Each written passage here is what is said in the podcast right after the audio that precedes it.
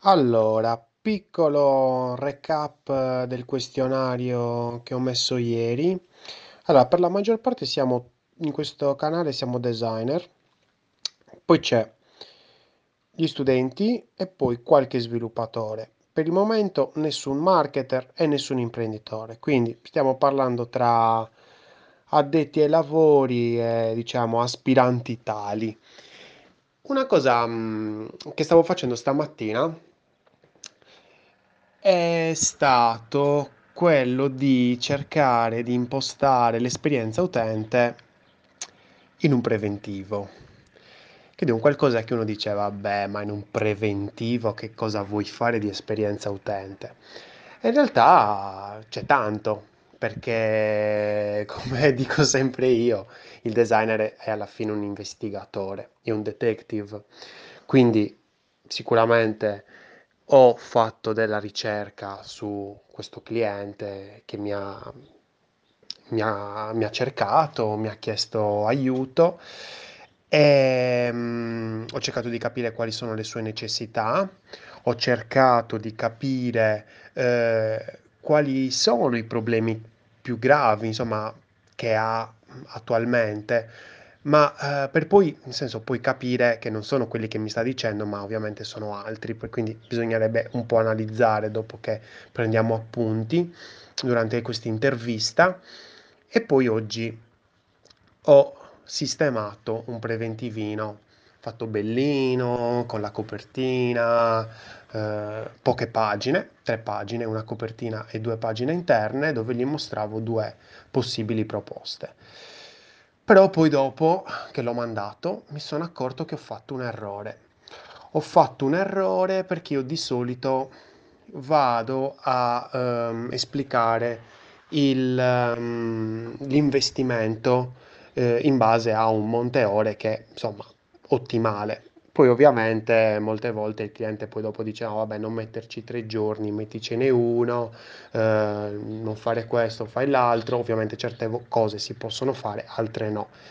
E, e mi è dispiaciuto tanto non fare la quarta pagina, ma ci ho pensato tanto e alla fine ho deciso di non farla perché ho preferito la sintesi piuttosto che andare su un discorso eh, di abbraccio totale, perché mh, mi sono fatto un viaggio, nel senso ci ho pensato tanto e alla fine ho detto perché dovrei star lì ad abbracciarlo tanto? Tanto lui un po' mi conosce, un po' mi ha già conosciuto anche nelle domande che ho fatto e, mh, e sicuramente quello che voglio mostrargli io non è So, si parla tanto di ristoranti, eh, la settimana scorsa ero in ferie, quindi sono, visto un po' di, eh, di posti dove insomma offrivano un'esperienza degustativa e quindi l'esperienza che voglio dare io sicuramente non è un'esperienza basic, ma è un'esperienza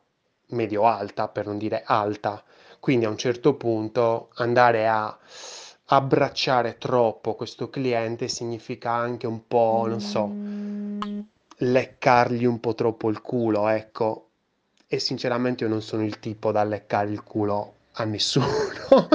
No, adesso non per fare lo sbruffone, però è un po' brutto, nel senso nel momento in cui cadiamo un po' troppo, facciamo dei preventivi troppo lunghi, cioè va bene quando andiamo lì diciamo ok, il tuo obiettivo è questo, io l'ho capito, me l'hai detto anche tu un po', io te lo sintetizzo e poi secondo me ti può interessare o questa soluzione oppure se non ce la fai per ragioni di budget, quest'altra soluzione. Stop. Cioè, deve essere talmente elegante questa, questa proposta in toto che lui deve rimanere quasi come un ah, ok. Eh, perché dobbiamo anche guidarlo noi. Se stiamo lì a dire troppo, no, ma guarda che se vuoi abbasso questo, se non vuoi abbasso l'altro, stiamo anche confondendolo. Lui in quel momento vuole essere guidato, lui ha bisogno di capire meglio le cose. Quindi alla fine, dopo aver pensato un pochettino, ecco, non è che ci ho pensato chissà quanto, però mi sono detto, ok, però non stiamo lì a parlare troppo. Parliamo il giusto, riflettiamoci un attimino quanto è il giusto secondo noi e poi mandiamo. E lo stesso discorso si può fare tranquillamente in, una, in un testo su un, su un, sito web, per dire, no? Certe volte stiamo lì a parlare, a descrivere troppo il nostro servizio, che poi sono troppe parole, questo utente non sa più che cavolo di pesci pigliare e ci molla. Invece no, cioè poche robe, incuriosire e guidare.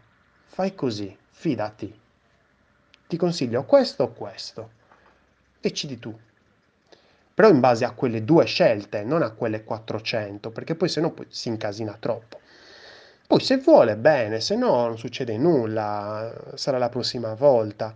L'importante è non dargli un'idea ehm, da insicura, un'idea insicura.